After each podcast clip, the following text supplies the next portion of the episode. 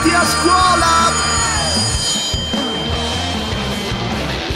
Eccoci qui, Maria Piera Ceci, cioè è diventato un, mi- un, mito adesso. Cotticelli è il generale che si è dimesso dalla regione Calabria. Useremo tutti il metodo Cotticelli, è sempre il momento sì, per usare il metodo Cotticelli. Da Giletti ha detto forse ho avuto un malore, non ero lucido in quell'intervista nella quale praticamente si è autolicenziato. Ecco. Sì, sì, sì, sì.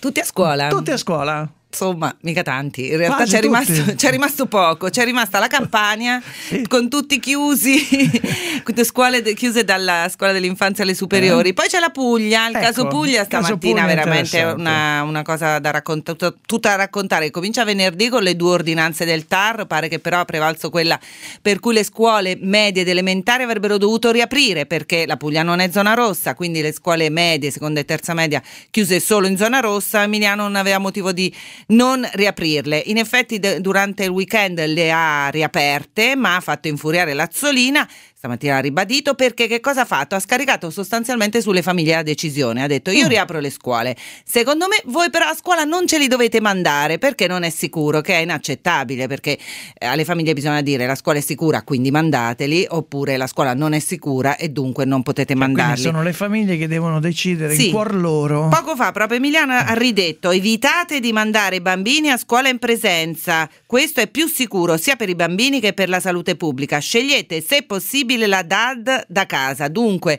tra l'altro i presidi poverini staranno impazzendo, credo che sia quint- il quinto, sesto provvedimento in dieci giorni durante il fine settimana, non sanno proprio che pesci, che pesci prendere. Comunque, insomma, eh, che c'è rimasto? Vanno a scuola elementari e medie più o meno in quasi tutte le regioni non, media, rosse, non rosse, rosse certo. anche se moltissime classi sono in quarantena, eh, lo dobbiamo, questo lo mm. dobbiamo ricordare.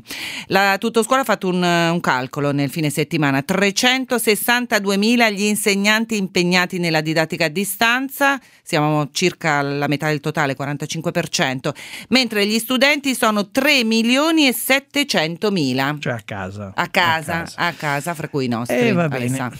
Eh sì, fra cui i nostri, però molti poi dicono ma chi se ne frega dei vostri, ma i nostri perché siamo cittadini come tutti, come noi sono tanti. e quindi situazione. abbiamo tutte le difficoltà che hanno le altre famiglie. Eh sì con i ragazzi in casa, perché è di questo no? che vogliamo parlare un po' questa sì, con il nostro ospite che salutiamo, è una voce amica anche di Radio 24, psicoterapeuta di età evolutiva, scrittore, ha scritto tanti libri. Alberto Pellai, buongiorno Alberto e ben Ciao, buongiorno a voi. Buongiorno Alberto, molti libri, fra cui l'ultimo, Mentre la tempesta colpiva forte, quello che noi genitori abbiamo imparato in tempo di emergenza, eh. di Agostini. Abbiamo imparato che tenerli a casa è dura, eh? che seguirli nella didattica a distanza, anche solo sentirli parlare in una stanza accanto è, è dura, eh, Alberto, però quello che vogliamo chiederti, vabbè, noi famiglie, noi genitori facciamo tanti sacrifici, ma sta un po' nel ruolo, insomma. Ma invece che sacrifici stanno facendo i nostri figli in questo periodo e che conseguenze potrebbero pagare? L'ha detto lo stesso comitato tecnico scientifico, eh, che i ragazzi devono tornare in classe al più presto oppure gli alunni avranno danni psicofisici. Sì, i sacrifici per i nostri figli sono tanti perché effettivamente l'età evolutiva ha bisogno di tutto tranne che di didattica a distanza, reclusione, limitazione della socializzazione. Fondamentalmente i fattori che sostengono la crescita sono proprio tutti quelli che il lockdown eh, rende impossibile e che la didattica a distanza tra l'altro va a impattare molto forte. Eh, tra l'altro esistono alcune analisi costo-benefici che proprio fermandosi esclusivamente alla salute e al benessere dei minori dicono che effettivamente didattica a distanza e lockdown impattano sulla salute in età evolutiva molto più dell'emergenza da pandemia. Ecco, i ragazzi sono un po' i grandi assenti da questo dibattito. È vero che li ho fotografati anch'io, l'ho messi sui social questi ragazzi che davanti al Vittorio Veneto hanno protestato e si sono messi a studiare, a fare didattica a distanza di fronte alla scuola ben distanziati. C'è una ragazzina di 12 anni, Anita, che si è messa a studiare in questi giorni davanti alla scuola Italo Calvino di Torino, però in, in realtà sono molto remissivi, quasi passivi, li vedo un po' inebetiti, non, non stanno partecipando a questo dibattito. Anche questo è un brutto segnale per loro, secondo te Alberto?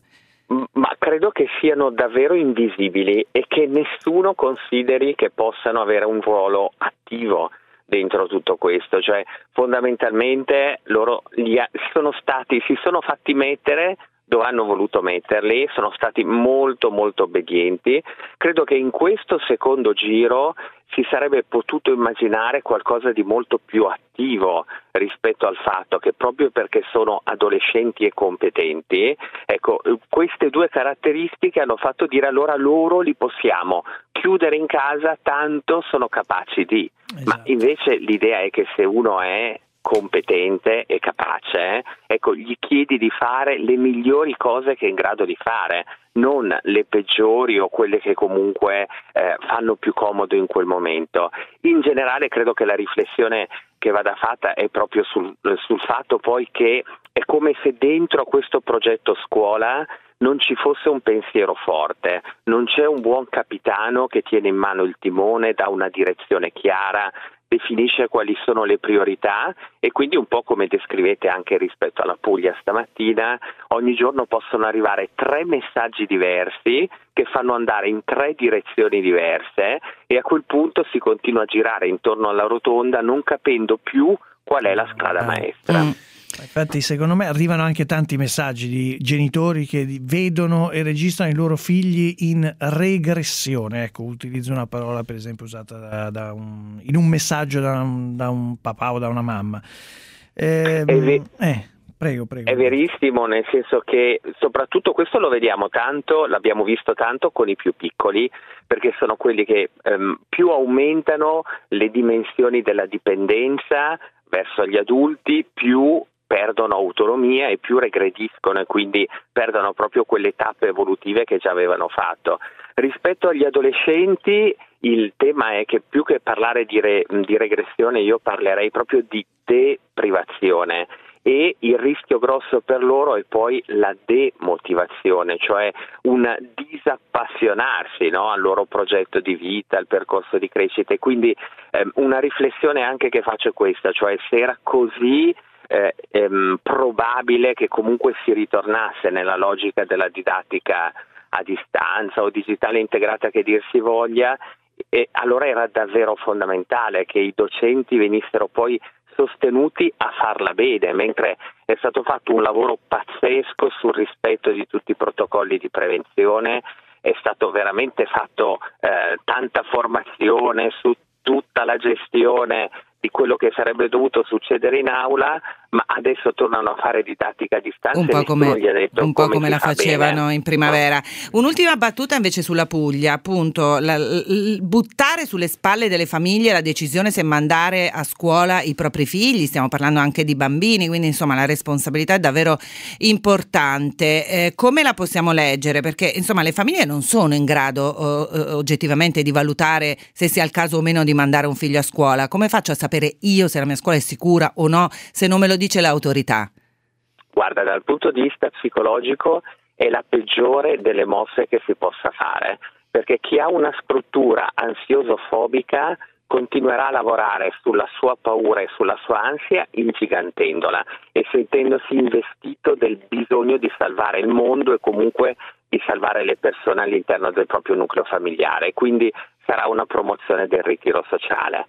Chi invece è nella, nell'altra struttura, quella che sente che c'è bisogno di mandare avanti la vita, che bisogna sostenere la crescita, da una cosa del genere tira fuori solo una rabbia enorme e quindi aumenta tutta la dimensione della protesta. Alla fine sono tutti contro tutti, in un momento invece in cui noi dobbiamo davvero sentire che insieme costruiamo un grandissimo progetto di solidarietà collettiva, dove però non dobbiamo costantemente ricevere messaggi che ci confondono, ma dobbiamo ricevere messaggi che ci compattano verso un obiettivo comune.